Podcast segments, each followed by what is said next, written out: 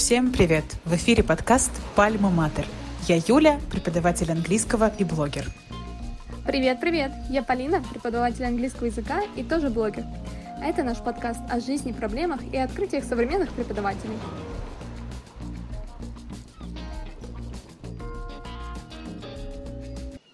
Сегодня мы с тобой разговариваем про то, как мы стали преподавателями, про наш путь преподавания, Мгм. что было, какие подводные камни и все в этом духе. Юля, расскажи мне, что тебя привело вообще в преподавание? Как это было? А, Если честно, я пришла в преподавание просто так получилось, да, абсолютно случайно, и мне кажется, что это такая довольно типичная история, потому что, по крайней мере, я знаю очень много людей, которые изначально, поступая в университет, думали, хоть бы не преподаватель, хоть бы не преподаватель, и я никогда не буду преподом, но потом жизнь складывалась так, что, соответственно, а, приходилось, ну или наоборот уже не приходилось, да, хотелось, наоборот, работать в преподавании. Поэтому я ам, не знаю, тебе это знакомо? То Тебя есть тоже ты, ты один из тех людей, кто говорил, нет, я никогда не пойду преподавать, и в итоге ты оказываешься здесь. Да, Да. это тоже моя история, на самом деле. Я когда поступила на лингвистический, я думаю, нет, я никогда не пойду преподавать, я буду переводчиком, но я где-то с начала все-таки университета, даже вот в это лето поступления, Мгм. я уже начала работать репетитором, думала, что это, ну, как бы моя подработка, ничего Мгм. серьезного нету. В принципе, отсюда и начала. Ну да, тоже все время говорю, нет, я никогда не буду преподавать, преподавание это ни за что в жизни. Ну, такая же история, как у тебя, в том плане, что я тоже поступила на переводческий, и я прям шла уверенно с мыслью о том, что я буду переводчиком, я буду устным синхронистом, О, да, буду там везде тоже хотела именно выступать. быть. Да, везде выступать, везде ездить, общаться с людьми. А, Но в итоге судьба повернулась вот так. Но я отрицала преподавание очень долго. Да? То есть ты говоришь, начала преподавать практически в то же самое а, лето, наверное, как-то репетиторством, да, подработки какие-то Мгм. а, брала. Да, я вот пошла более сложным путем. Я для себя решила, что я ни в коем случае не буду преподавателем, и пошла работать в Макдональдс. Мне показалось, что это более важный, не знаю, навык для меня и так далее. И в итоге, да, я не стала брать никаких учеников. Я отработала практически год в Макдональдсе и к преподаванию вернулась только на третьем курсе, когда мне моя одногруппница предложила у ее знакомых, ну, поработать, соответственно, преподавать а, детям этих самых знакомых. Вот. Мгм. Ну и опять же таки, наверное, как и у многих, мой путь преподавания начался с работы с детьми. Ну, это такая, мне кажется, самая большая, во-первых, группа дети, даже Да. вот большой возраст. Ты начинаешь с чего? Young learners, есть у нас и young learners, ну, Да. как бы там прям и teens, ну, любой вкус. Да, ну и, наверное, в какой-то момент ты думаешь, что не так много ответственности, что у меня были такие мысли, что, ну, уровень языка не такой высокий нужен, и как бы ничего таких, никаких знаний определенных тоже не нужно, поэтому Мгм. с детьми вроде бы как чисто психологически работать легче. Ты Ну, наверное, тоже, тоже с какими детьми. У меня были такие дети, с которыми чисто психологически было очень сложно работать. Они какие-то, ну, вроде бы ничего не делают, но есть такие, мне кажется, ученики, они и взрослые, и почему-то мне не нравится. То ли наша какая-то химия не, схо- не сходится. Соответственно, ну, вот мне тоже было сложно с такими людьми работать, и я вот прям наверно, ждала, чтобы этот урок отменился, или этот ученик не Да, пришел, да, или у меня ушел. тоже Вот такое было. При том, что я сама к ним ходила. Да, первое время я ходила по ученикам Да, сама. да, у меня тоже такое было. Я сначала тоже сама ходила. На самом деле, когда вот я начала говорить о том, что у меня первые ученики были э, с 2015 года, то есть я начала этим заниматься, у меня были два ученика, которым нужно было полчаса ехать. Я как бы живу сейчас за городом, и тогда тоже жила за городом, и это вот ехать в автобусе, Да, который непонятно да. придет, не придет.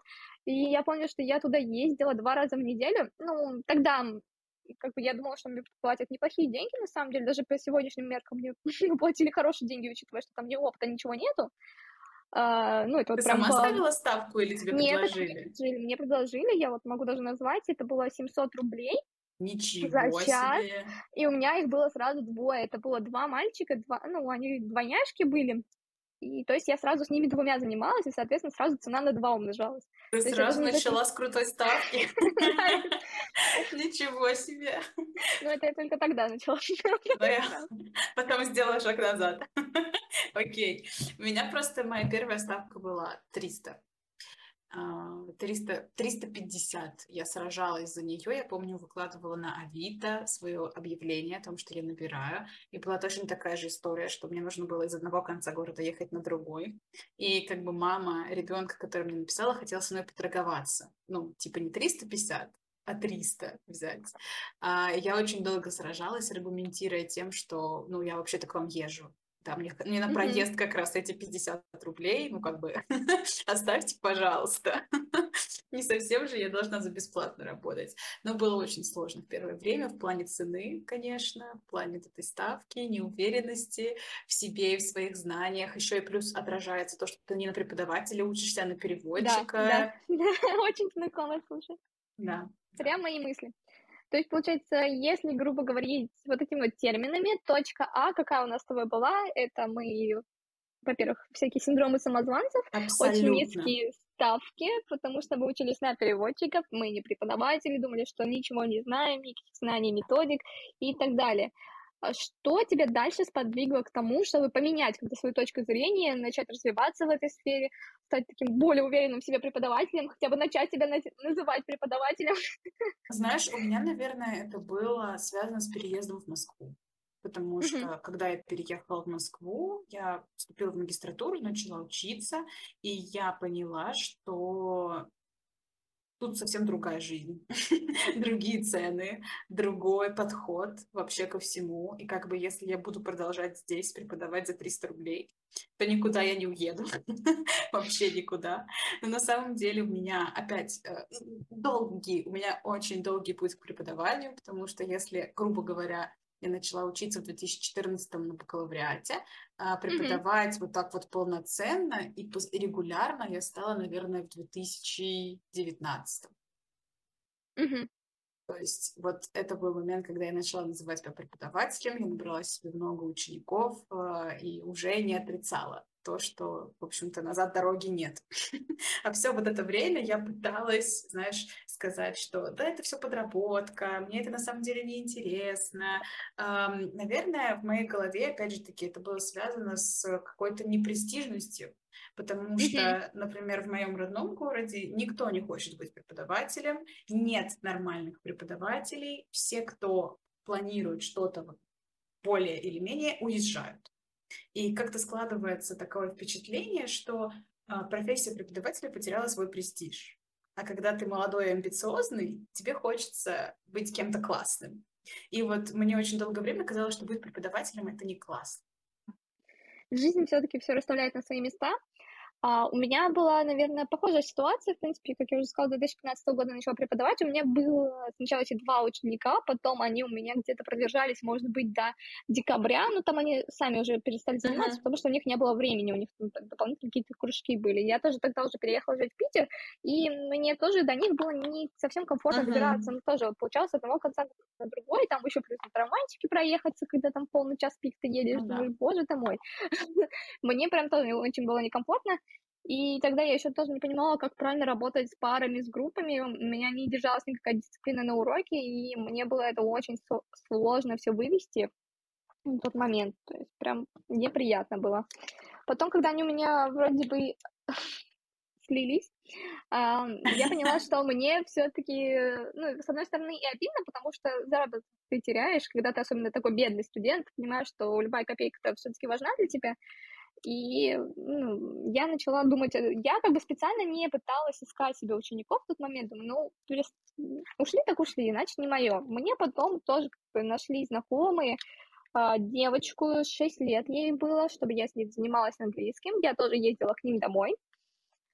А, ну, тогда у меня ставка была ниже, там, по-моему, я занималась или за 400, или за 500 рублей, ну, вот уже такая uh-huh, более приближенная uh-huh. ставка, я тоже у нее, получается, может быть, мы час занимались или 45 минут, я уже не помню, но я помню, что я приходила туда, условно говоря, на час, но проводила там часа три.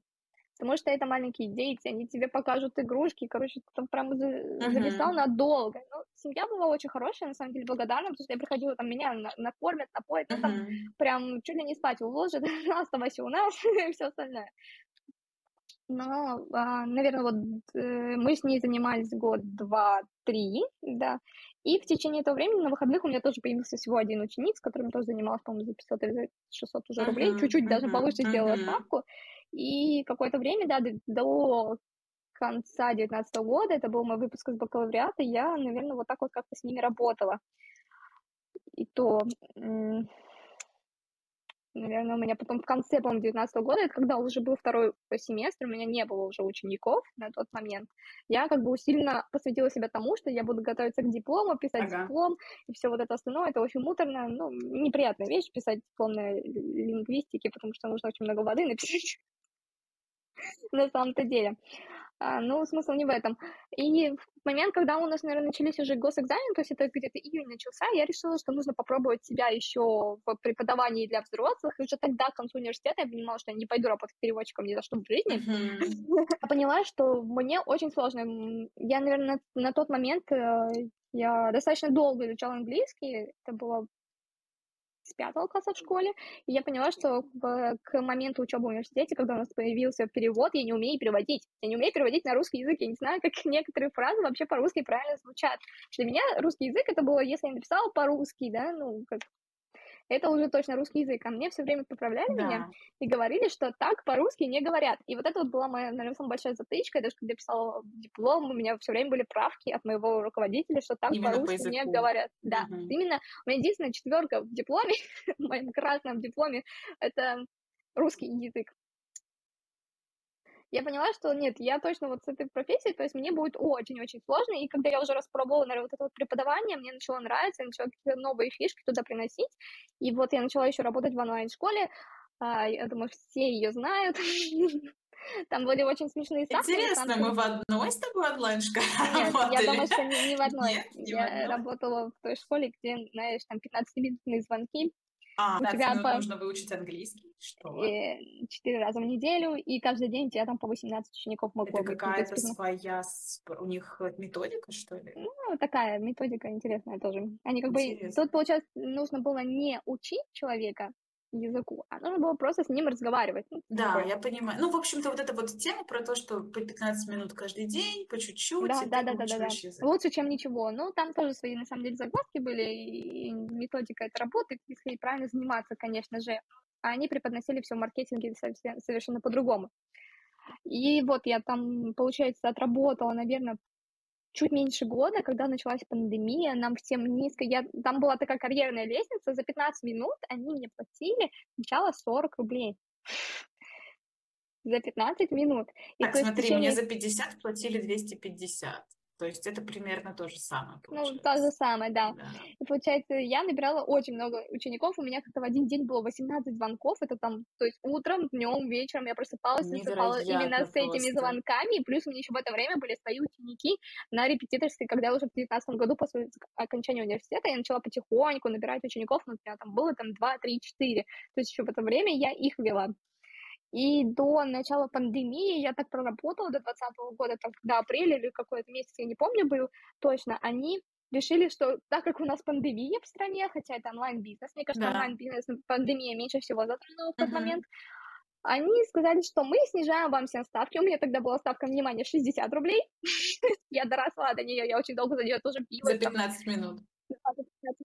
Я за нее очень долго билась, я со всеми кураторами там постоянно, почему вы мне ну, в этом месяце не начислили, вы мне должны были начислить, знаешь, там нужно uh-huh. больше следить, потому что у них, получается, за каждые два месяца они прибавляли по 5 рублей. Uh-huh.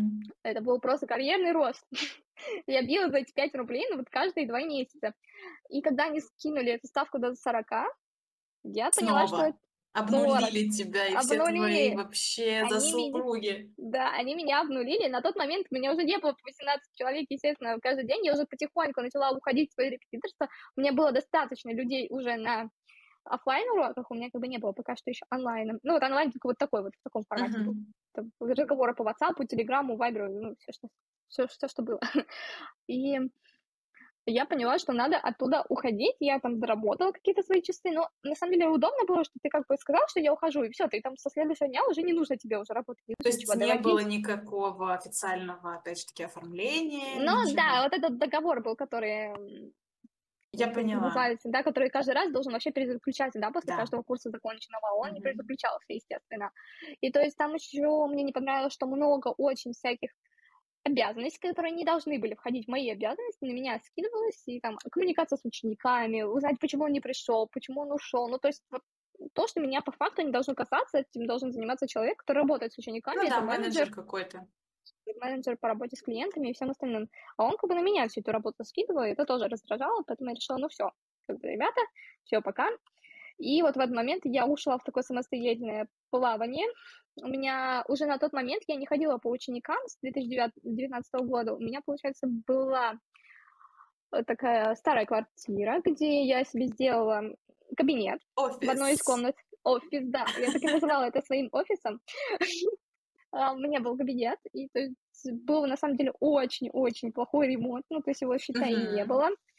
А, такие скрипучие полы, ну, то есть я была на самом деле в шоке. Сейчас вот я в шоке с того, что люди все равно приходили, они занимались в этом месте, и через какое-то время, уже в 2020 году, ну, то есть э, в осени 2020 года мы сделали ремонт, вот как бы сейчас мы а, и тогда, ну, я тогда работала тоже по низкой ставке, у меня как раз-таки было занятие 500 рублей, то есть у меня было там вы, выше крыши учеников, а зарабатывала я только 40-50 uh-huh, тысяч. Но на uh-huh. тот момент мне тоже казалось, что это достаточно большая сумма. Ну да, в сравнении с тем, что тебе платили 40 рублей за 15 минут, да, мне да. кажется, это прям неплохо. Это да, прям ну, неплохо. это можно назвать моей вот такой точкой А, когда uh-huh. я в этом всем варилась, и только через какое-то время я начала понимать, что мне нужно куда-то дальше расти, потому да. что, ну все, вот это вот мой потолок, я стою на месте, я не могу взять больше учеников, потому что у меня нету столько времени в жизни, либо 24 на 7 работать, но это тоже не да. вариант. Либо нужно как-то повышать цены. Я начала повышать ценник помалу, там по 100 рублей прибавляла. Я занималась только индивидуально. И как-то я начала дальше смотреть уже, проходить много обучений, много вебинаров. Наверное, это вот наша борьба с синдромом самозванца, начала много про это изучать, а, смотрела какие-то вот как раз таки мне нравится у, наверное, у Progress Me были вебинары, когда uh-huh. там же не только у них направлено на методику, но еще и на какой-то личностный рост, да. а, на борьбу с собой, и я вот начала смотреть их, а, начала как-то более-менее осознавать, что происходит в моей жизни, что не так и куда нужно двигаться, также потом нашла пару преподавательских блогов, в инсте, на который тоже подписалась, посмотрела, как вообще все люди работают, и потихоньку начала уже, наверное, выходить в онлайн uh-huh. и повышать ставки своим новым ученикам и в офлайне, и тем, кто были старым в офлайне. И самое большое, что я сделала вот шаг, это я начала объединять в группы. Группы и пары. То есть я освободила сразу много времени. Да. И, честно говоря, я сейчас люблю больше группы и пары за то, что эти уроки проходят более... Они, они такие более живые, более, более интересные. Да, более наполненные. Я именно в этот момент начала приходить к тому, что уроки нужно чем-то разнообразывать, не просто давать вот эти задания из учебника и ждать, пока кто-то их сделает, а уже нашла, начала как раз-таки смотреть, э, я, по-моему, тогда впервые посмотрела эфиры Лены Пересады от Trending English. Она uh-huh. тогда рассказывала про геймификацию, мне очень понравилось, и я начала вводить что-то такое в свои Уроки. Свои уроки, да.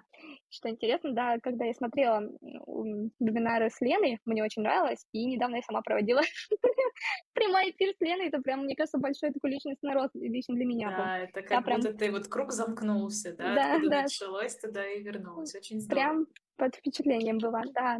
Это вот такая моя, наверное, сейчас точка Б, что у меня достаточно много учеников, больше 50, наверное, на данный момент. Это, ну, учитывая то, что не, сейчас многие на каникулах, конечно, у меня сейчас нету всех этих учеников, но с сентября я думаю, что они все возвращаются, у меня их будет приблизительно плюс-минус 50, но я знаю, что и новые заявки тоже идут, но я, пока я не понимаю, куда их брать, потому что, ну, у меня сейчас более ограничено Лимит время. исчерпан. Да, времени у меня достаточно мало. Но я, на самом деле, довольна сейчас тем, что я могу себе позволить работать один, два, три урока в день, и получать хороший стабильный доход, который ну, может обеспечить и меня, и мою семью, и даже сейчас из-за того, что у нас появилась малышка, на маленьких, в принципе, на детей, на них уходит много денег. Да. Дети, как это у нас говорил преподаватель по психологии, детеныш это очень дорогое удовольствие, и mm-hmm. я и до этого это понимала, но сейчас ты как бы это более ясно понимаешь, что мне нужно... Сейчас ты это своими глазами увидела, наверное. Да, сейчас я просто это уже на своей шкуре понимаю, что нам нужно купить и кроватку, и там, и коляску, да, то, что это была подготовка. Сейчас эти кроватки, коляски есть, постоянно меняется какой-то набор одежды, ты покупаешь одежду, какие-то игрушки и докупаешь. Ну, чисто по своей инициативе, конечно же, хочется. Не знаю, у меня прям такой вот такое желание, хочется купить всего и побольше. Конечно, конечно, момент. я Просто... понимаю. Хочется, конечно, чтобы у твоего ребенка было все, и не возникало мысли о том, что а где взять деньги на то, чтобы это Да, сделать. и знаешь, Конечно. вот хочется в данной работе все-таки чувствовать какую-то стабильность, понимать, что ладно, если сейчас этот урок отменился и пропал, это не значит, что это крах вообще всего моему бюджету ну, да. вдруг настал, когда у меня было что уроки по 500 рублей, отменился 1, 2, 3, 4, это уже на самом деле было страшно тогда у меня было еще очень много отмен, и на которые я никак не влияла. Понимаю. Ну, Моя точка Б немного другая, потому что сейчас я больше работаю не с учениками, а с преподавателями я заметила, да, спустя какое-то время после ведения блога, что у меня получается набирать учеников, и в целом я вообще не прикладываю никаких усилий, заявки приходят сами, ученики приходят сами, да еще какие суперские, которым нравлюсь я, которые нравятся мне, и наше сотрудничество, в общем-то, было сплошным удовольствием и пользой. Поэтому в какой-то момент я поняла, что мне бы хотелось помогать другим преподавателям, и эм, я начала помогать им зарабатывать на блоге, устраивать свои блоги, оформлять блоги, заводить блоги, да, и все, что связано с блогингом. Сейчас я называю себя как раз преподаватель-блогер, потому что, наверное, 50% моего времени сфокусировано на работе именно с коллегами. У меня не так много учеников. Сейчас я оставила только свои группы, с которыми мне суперкомфортно работать, и немножко переквалифицировалась на другую деятельность. Для чего нам нужны вообще эти подкасты? Почему мы решили их создавать? Наверное, отчасти я уже упомянула, да, вот такую основную э, тему, из-за которой mm-hmm. я очень хотела бы, э, опять же таки, вести, вести подкасты и больше говорить о нашей профессии, больше говорить о том, э, какие вообще есть возможности, потому что, опять же таки, как мы уже сказали, если бы кто-то нам не рассказал, если бы мы где-то не увидели, mm-hmm. то, возможно, были где-то все еще на той же точке, да, не было бы никакого ни роста, э, ни саморазвития, ни блогов, ничего. И э, мне кажется, что подкаст в том числе это очень хорошая площадка, чтобы, ну не то чтобы дать, ну, возможно, для кого-то дать толчок, да, кому-то э, чуть больше рассказать, сподвигнуть, э, помочь, возможно, решить какую-то ситуацию или дать надежду да, на то, что все хорошо, и есть жизнь на фрилансе, есть жизнь в блоге, и э, очень хочется, чтобы было как можно больше э, счастливых э, и богатых, не побоюсь этого слова, преподавателей, потому что я считаю, что это очень важная профессия. Мы влияем на умы не только детей, да, но и взрослых, а вообще очень большого количества людей. И я бы очень хотела вернуть этой профессии и престижность, и а, так, чтобы да, лю- люди сами гордились тем, что они преподаватели, любили себя и любили то, чем они занимаются. Да, это, это классная миссия всего нашего подкаста. Я хочу еще добавить то, что все-таки нами также движет это желание делиться, делиться какой-то новой актуальной информацией для Конечно. наших коллег-преподавателей, просто эм, желание общаться, общаться уже в каком-то другом новом формате, не только в плане блога, но вот уже и в плане подкаста, потому что я сама очень сильно люблю подкасты, и когда мне пришла эта идея в голову, я сначала долгое время сама искала подкаст про преподавание. И на мое удивление, практически таких нету подкастов. Uh-huh, uh-huh. Был один подкаст, но его как-то перестали вести, но мне, кстати, нравилось слушать их выпуски, там у них было по 50 минут э, их, ну, записанные подкасты, я слушала их, но как-то они перестали выпускаться, и меня это очень сильно расстроило. Я поняла, что если такого нет, то, видимо, нужно делать самому. Если ниша свободна, значит, кому-то нужно ее занять. Да, значит, кому-то нужно занять. Я надеюсь, что наш с тобой подкаст, вот этот наш первый пилотный выпуск, он э, принесет должный отклик, что наша аудитория все-таки найдет нас, она придет откуда-то из... И задержится, останется с нами. Да, придет и задержится, останется с нами. А, буду также слушать следующие выпуски и будут писать нам о том, какую бы тему хотелось послушать дальше, потому что, на самом деле, э, мне кажется, здесь очень-очень много актуальных тем, но также нам было бы интересно послушать ваше мнение, узнать, какие темы актуальны для вас, и правильно ли видим мы сейчас нашу целевую аудиторию, да. поэтому если вы послушали этот подкаст до конца, до этих слов, то мы, наверное, вас Дайте попро... обратную связь. попросим, да, оставить обратную связь, либо комментарий к своему подкасту, либо написать нам в Инстаграме, а, мне или в Инстаграме Юли. Мы будем очень рады. Это был наш первый подкаст. Оставайтесь с нами, слушайте нас на всех возможных площадках.